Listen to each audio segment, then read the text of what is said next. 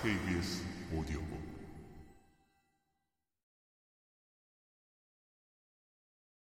거대 선박의 등장. 대양 항해 사업의 성공을 위해서는 안전한 대형 증기선 개발이 핵심이다.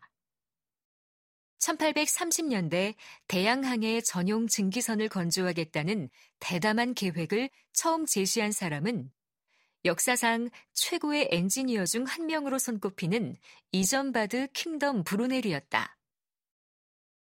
브루넬은 교량, 터널, 철도 등 다방면에서 당대 최고의 작품들을 남긴 외에 역사에 남을 거선 세 척, 그레이트 웨스턴 호, 그레이트 브리튼 호, 그레이트 이스턴 호를 건조했다.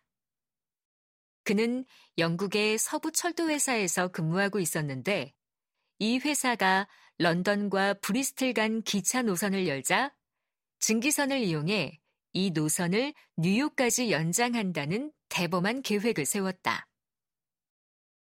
런던과 뉴욕을 직접 연결하겠다는 아이디어를 구현하는 과정에서 핵심적인 것은 대서양을 안전하고 빠르게 건널 수 있는 선박의 확보다. 브루넬은 길이 72m, 1340톤급의 고급 목재 증기선 그레이트 웨스턴호를 건조했다. 그런데 라이벌 항구 도시 리버풀도 대서양 횡단 증기선 경쟁에서 뒤처지고 싶지 않았다. 이 도시에 브리티시 앤 아메리칸 스팀 내비게이션 회사는 새로 배를 건조하기에는 시간이 부족하므로 범선 시리우스호를 빌려 증기선으로 개조한 다음 대서양 횡단항해에 투입하기로 결정했다. 증기선 간 대서양 횡단 경쟁이라는 역사적 대결이 벌어졌다.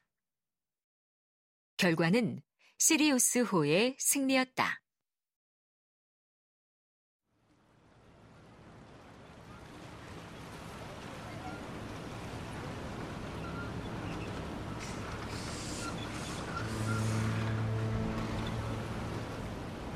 1838년 4월 4일 아일랜드의 코크항을 떠난 시리우스호는 18일 걸려 4월 22일 뉴욕항에 도착했다.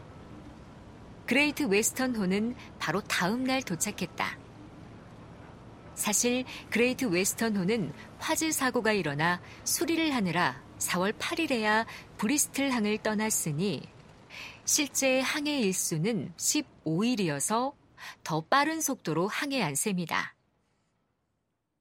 비행기로 반나절이면 대서양을 건너는 현재 시점에서는 이것이 그토록 엄청난 사건으로 보이지 않을지 모르지만 범선을 이용하여 대서양을 서쪽에서 동쪽으로 건넌 최고 기록이 3주, 멕시코만 류를 이기고 가야 하는 반대 방향 항해의 최고 기록이 6주였던 당시 상황을 감안하면 항해 시간을 보름으로 줄인 것은 획기적인 사건이었다.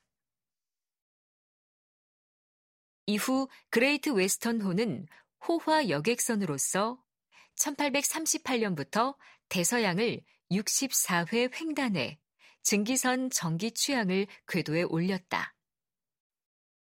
그러므로 진정한 의미의 정기선 운항은 이 배와 함께 시작되었다고 해도 과언이 아니다.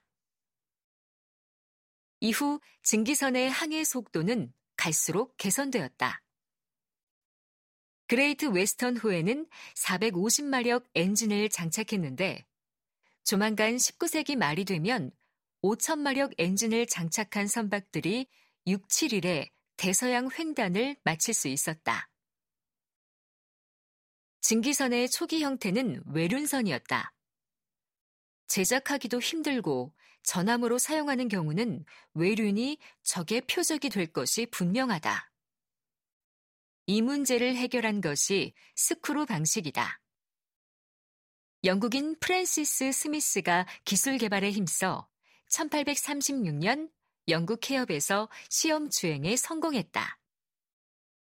1839년 영국 해군성이 소형 스크루선 아르키메데스호를 보고 매료되었다.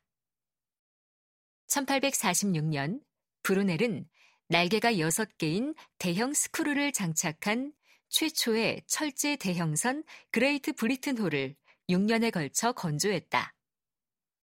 당시만 해도 과연 쇠로 만든 배가 물에 뜰까 의심하던 시절이었는데 이 선박은 철제 대형선이자 동시에 스크루 추진선으로 건조했으니 조선 역사에 길이 이름을 남기게 되었다.